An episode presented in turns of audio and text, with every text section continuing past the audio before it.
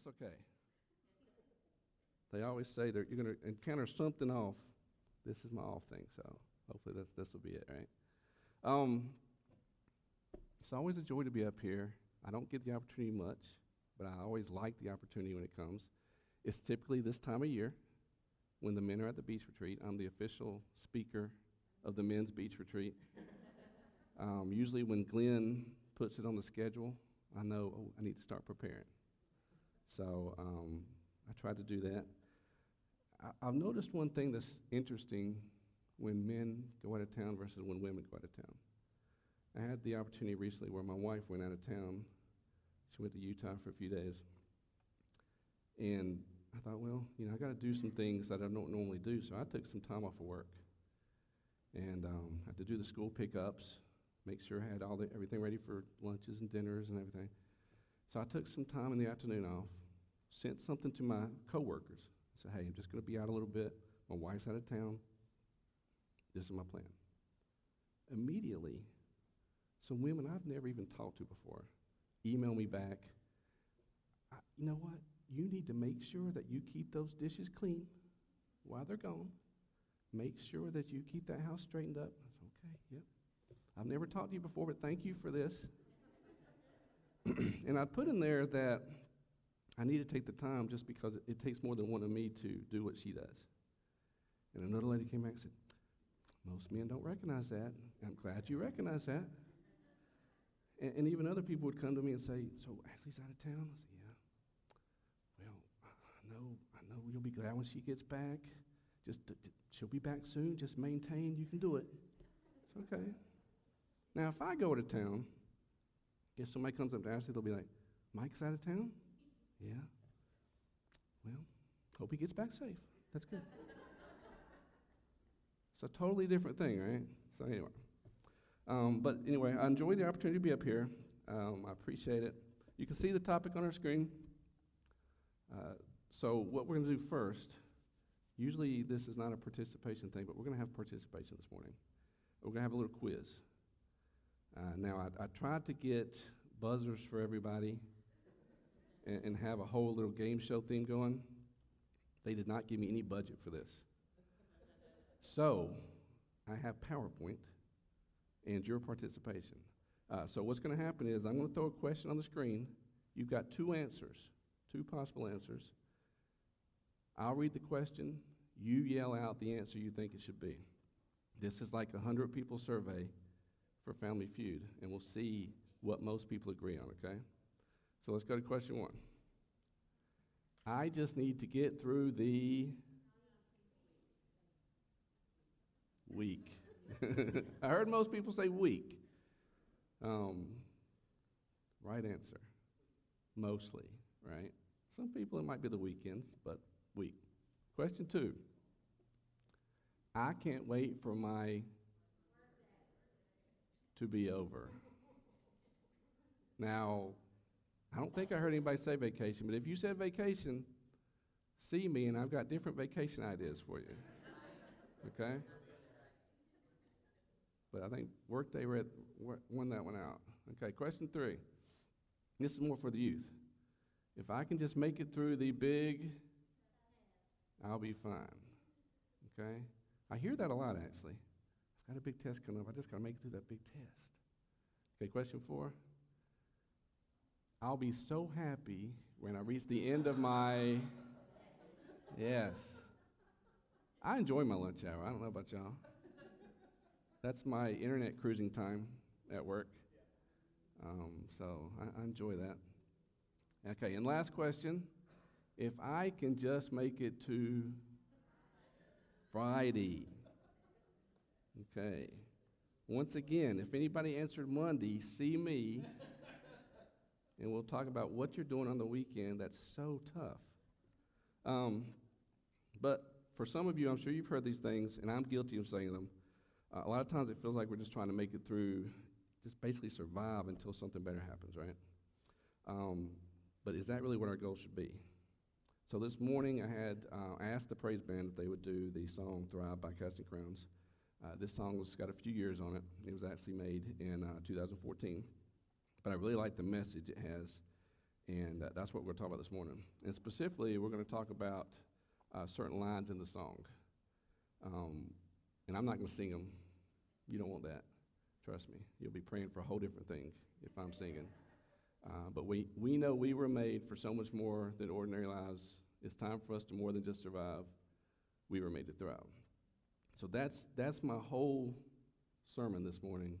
And specifically, instead of breaking it down into three points, we're going to break it down into three words. Okay? So uh, we're going to concentrate on ordinary, survive, and then end up with thrive. Okay? So let me ask you this. We're going to start with ordinary.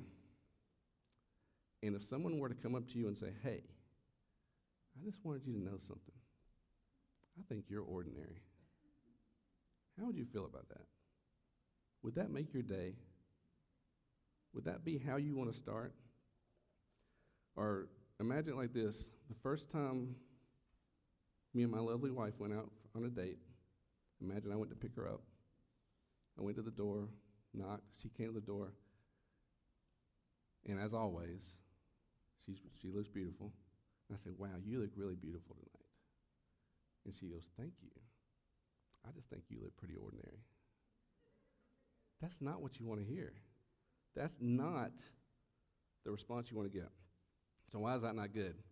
So, if we look at the definition of ordinary, it is basically no special quality, commonplace, unexceptional. I don't know about y'all, but the last thing I want to be called is unexceptional.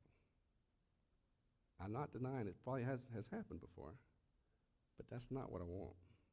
Um, but we're going to look at two guys this morning that that's exactly what they were called and how are they were described. So we're going to read through Acts 4 1 through 22 if you want to follow along. Uh, it'll also be on the screen. And I hope, I, I don't think I made it large enough. I gotta, I'll fix that for next year. so I'll make a note to, to get that a little larger next year. Um, but here we go Acts 4 1 through 22. The priest and the captain of the temple guard and the Sadducees came up to Peter and John while they were speaking to the people. They were greatly disturbed because the apostles were teaching the people, proclaiming in Jesus the resurrection of the dead. They seized Peter and John, and because it was evening, they put them in jail until the next day. But many who heard the message believed, so the number of men who believed grew to about 5,000. The next day, the rulers and the elders and the teachers of the law met in Jerusalem. Annas, the high priest, was there, and so were Caiaphas, John, Alexander, and others of the high priest's family. They had Peter and John brought before them and began to question them. By what power or what name did you do this?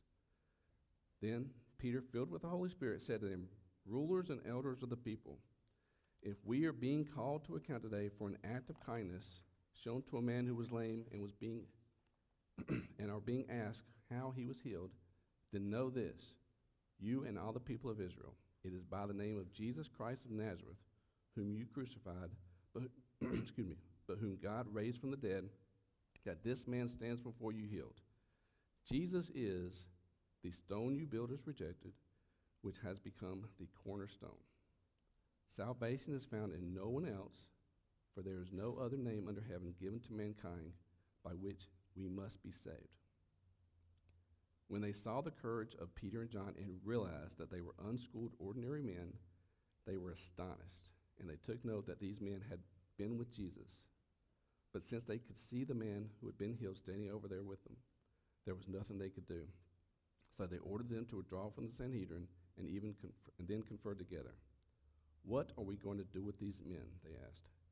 Everyone living in Jerusalem knows they have performed a notable sign, and we cannot deny it. But to stop this thing from spreading any further among the people, we must warn them to speak no longer to anyone in this name. Then, excuse me. Then they called them in again, commanded them not to speak or teach at all in the name of Jesus. But Peter and John replied, Which is right in God's eyes, to listen to you or to him? You be the judges. As for us, we cannot stop we cannot help speaking about what we have seen and heard. After further threats, they let them go. They could not decide how to punish them because all the people were praising God for what had happened. For the man who was miraculously healed was over 40 years old. Okay, so Let's break these scriptures down just a little bit.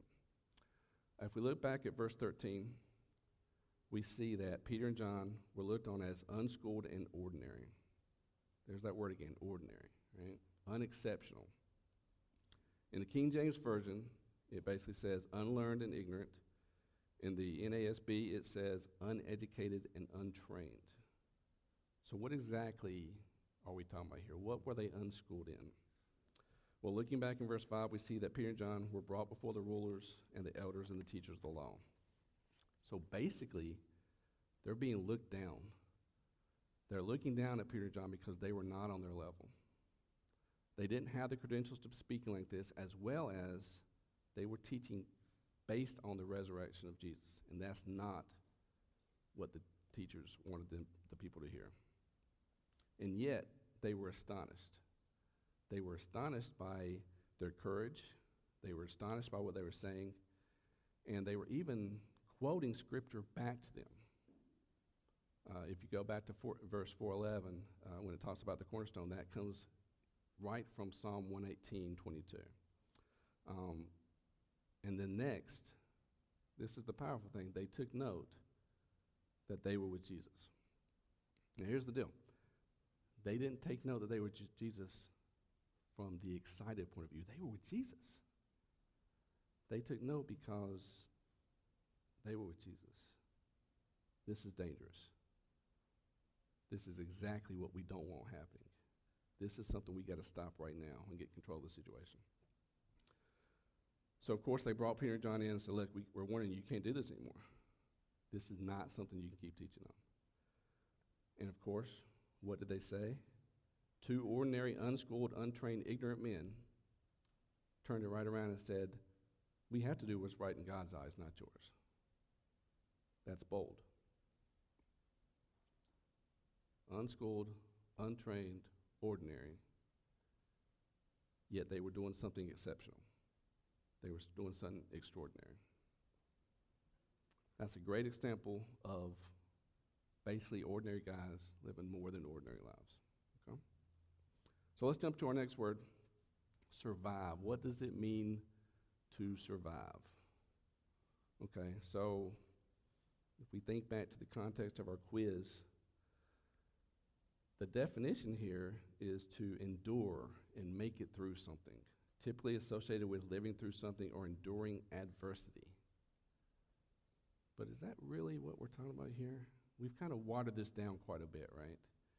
We're not talking about, when we're talking about trying to make it through school or trying to make it through our work week, is that us enduring adversity?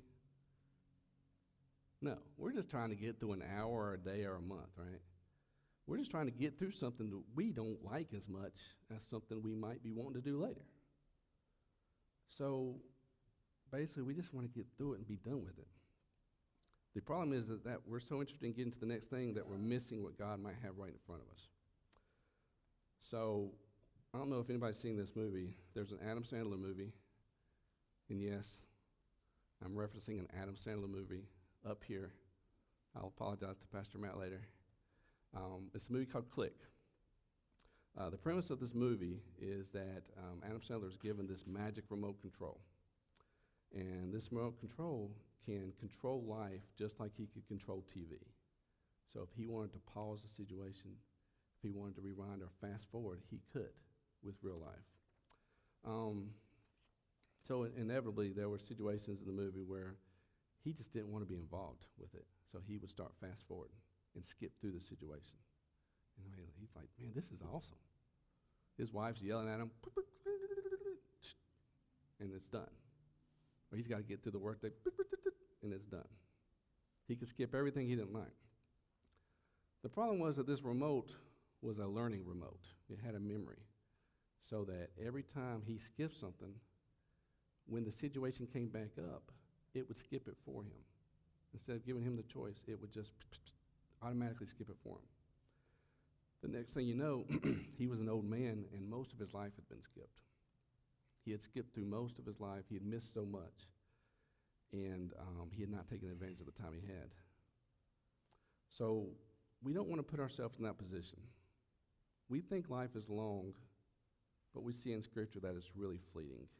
If you look in James 4:14, why you do not even know what will happen tomorrow. What is your life? You are a mist that appears for a little while and then vanishes. Psalm 144:4 says, Man is like a breath, his days are like a passing shadow. So we think it's a long time, but it's really short. And I'll put it like this How many people like Christmas? Raise your hand if you like Christmas. Now, when I was little, I loved Christmas. That's my favorite holiday today. But when I was little, I loved Christmas Day. And I couldn't wait to make it to Christmas Day. I'm like, and just let me just get through December, through most of it. Let's get to Christmas Day so I can open me some presents. Okay? I couldn't wait for Christmas morning, and that was so exciting to come down those steps and see what we had. Now that I'm older, I'm going to say wiser and more mature. I'll let you judge that. But now that I'm older, it's not Christmas Day that I enjoy so much, but the actual build up to Christmas. I enjoy the whole process leading up to Christmas. I enjoy when Ashley and Emma sit and watch Hallmark movies. I don't always watch the movies, but I enjoy the process. I enjoy getting together with family. I enjoy going out and buying presents. And, and I wouldn't miss that whole time for anything. When I was little, I wanted to skip right through it. But now I, I enjoy it. Because when you, it's over before you realize it. Christmas night comes, and all of a sudden it's like, man, that was, that was quick. It's done. So you got to enjoy the process. and you got to do what the Lord wants you to do, which is look at what's right in front of you and be ready for it. So, that leads us to our last word thrive. So, from the song, we were made to thrive. What does that mean? There's a couple of possible definitions for thrive. The first one is to prosper, be fortunate or successful, or to grow, develop vigorously, or flourish. Now, let me, I'll, I'll be honest with you.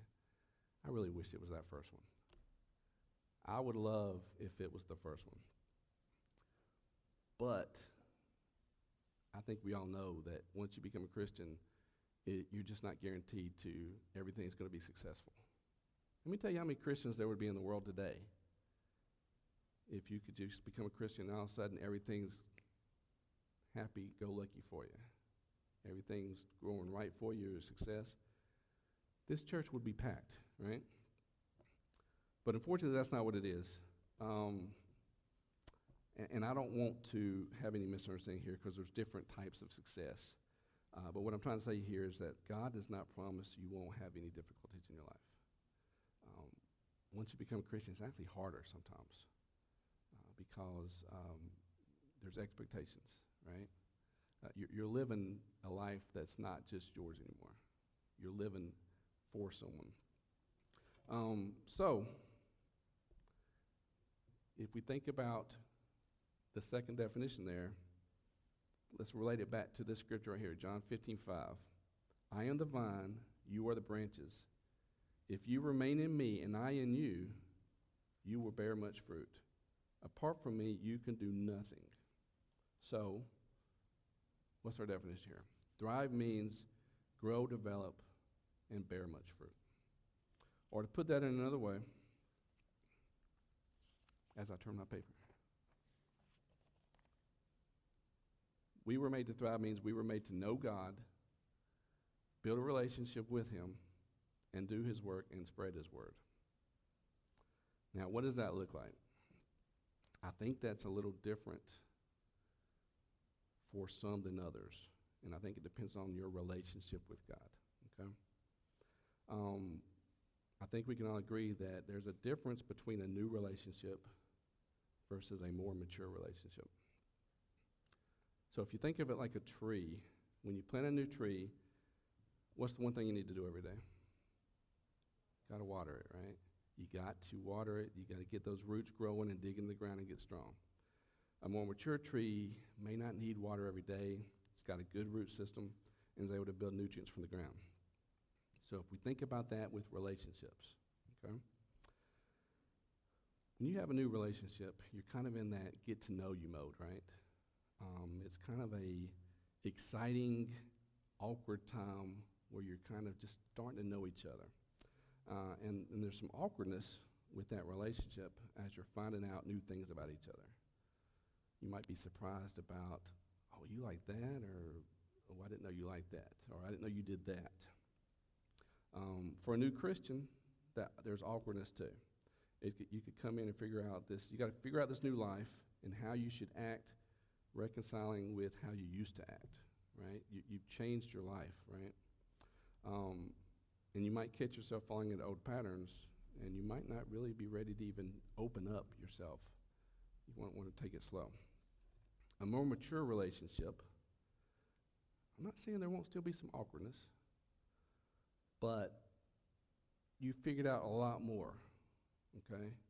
Um, if you've been married for 20, 30 years, I'm not going to say Ashley's still not going to learn some surprises about me, but there ain't much left, okay?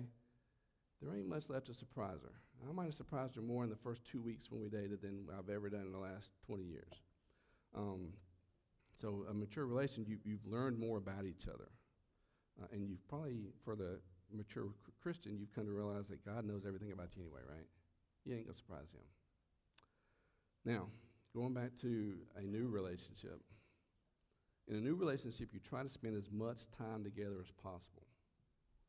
You try to talk on the phone. People remember what a phone is, right?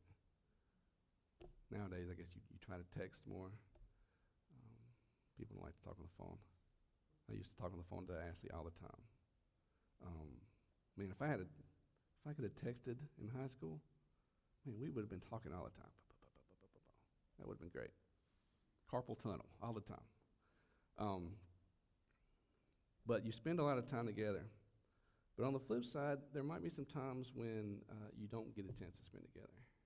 And you don't really think about the fact that, you know what, I needed to talk to her today, or I needed to touch base with them today. Because this is a new relationship, right? You're still filling it out.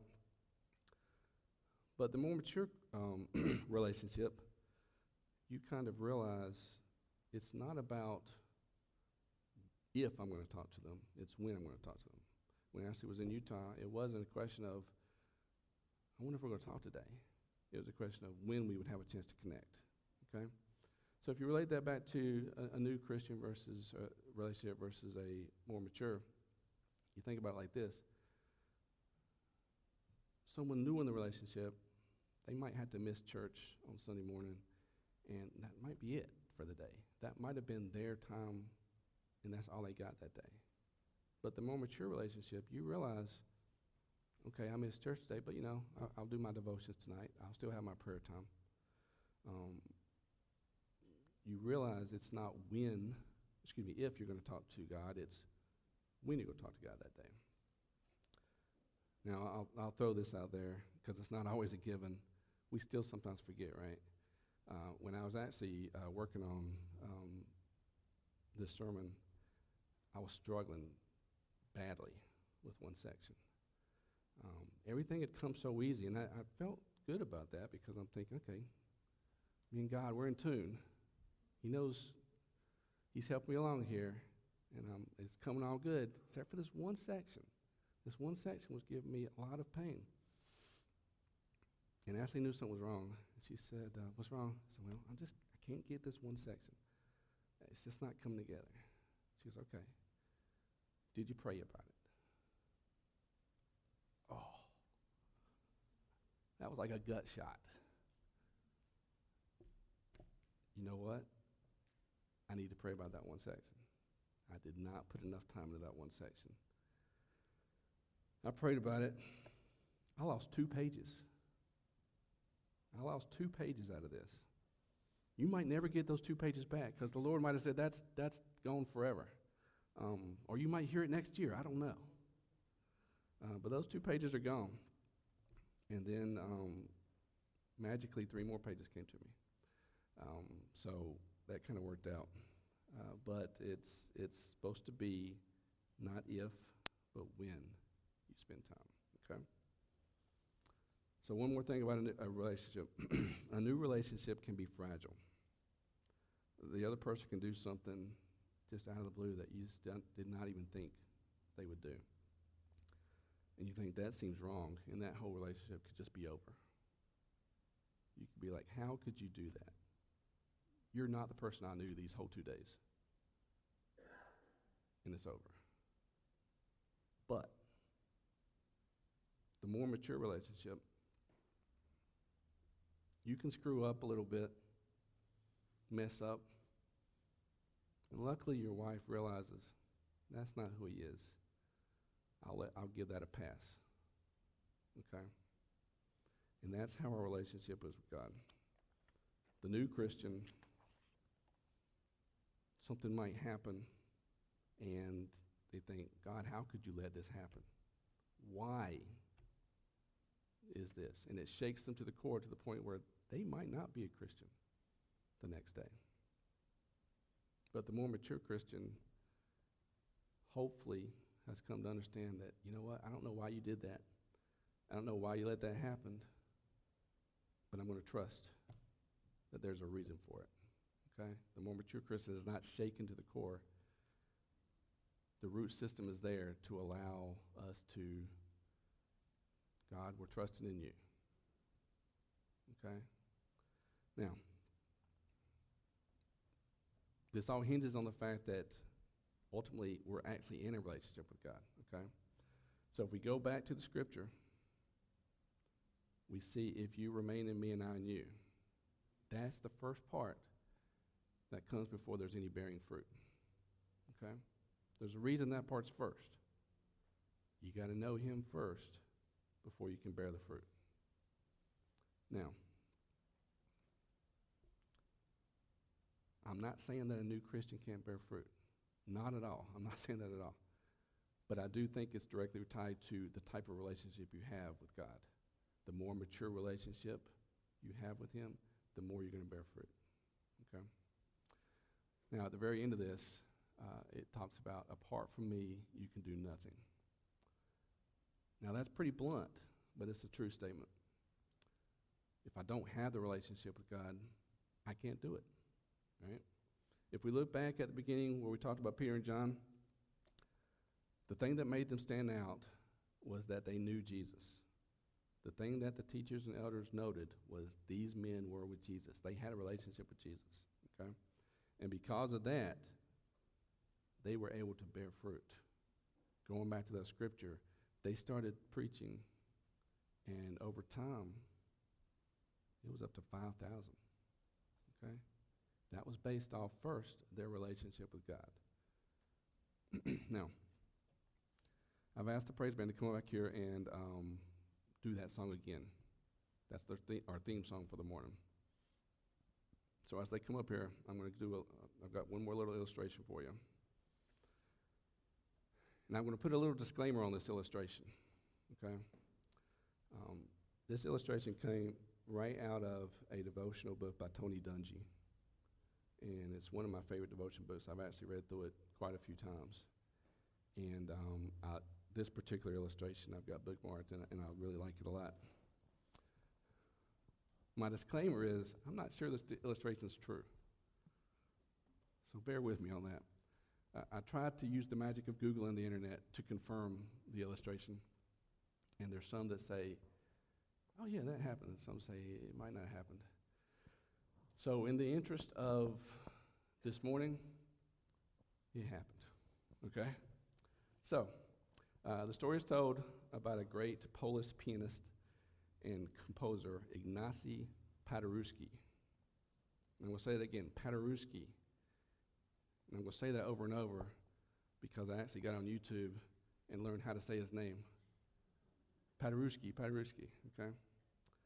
Uh, but he was scheduled to perform in Philadelphia while the audience was arriving and making their way to the seats, uh, there was a young boy and he disappeared from his mother and he actually made his way up to the stage. Um, on stage, the spotlight shone on this beautiful piano. So imagine there's a beautiful piano up here with lights just bearing down on it, spotlighted, center stage.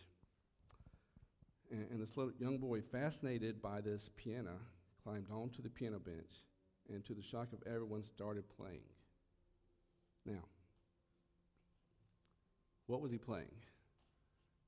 What's the first thing most people who don't know how to play the piano sit down and start playing? Chopsticks, right? So this boy gets up there, he climbs up on the piano bench and starts playing chopsticks in front of the whole auditorium, spotlight shining on him, playing chopsticks. Immediately, some of the audience started shouting, Who is this boy? Where are his parents? And of course, get him away from that piano. This is the master's piano. What is he doing there? So, off stage, Paderewski heard the commotion and he walked out to see what was going on. So he saw everybody getting upset. He saw this young boy playing chopsticks. And he came up behind the little boy and leaning over top of him, the great composer started to play a beautiful melody around the chopsticks. Suddenly, the crowd was mesmerized by what was such a simple tune and what was just a second ago was, was making them so upset. Now the great master was joining in, and they were mesmerized by how beautiful it was.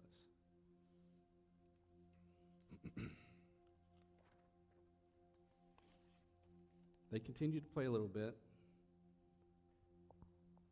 and as they're playing, crowd still mesmerized. Paderewski leaned down to the boy, whispered in his ear, and says, Don't stop. Keep going. I'll stay right here by your side. Don't stop. Keep going. I'll be right here by your side. That's my Jesus. Okay? Without him, I don't have a lot going for me, okay? I'm just an ordinary average guy. But with him, I can thrive.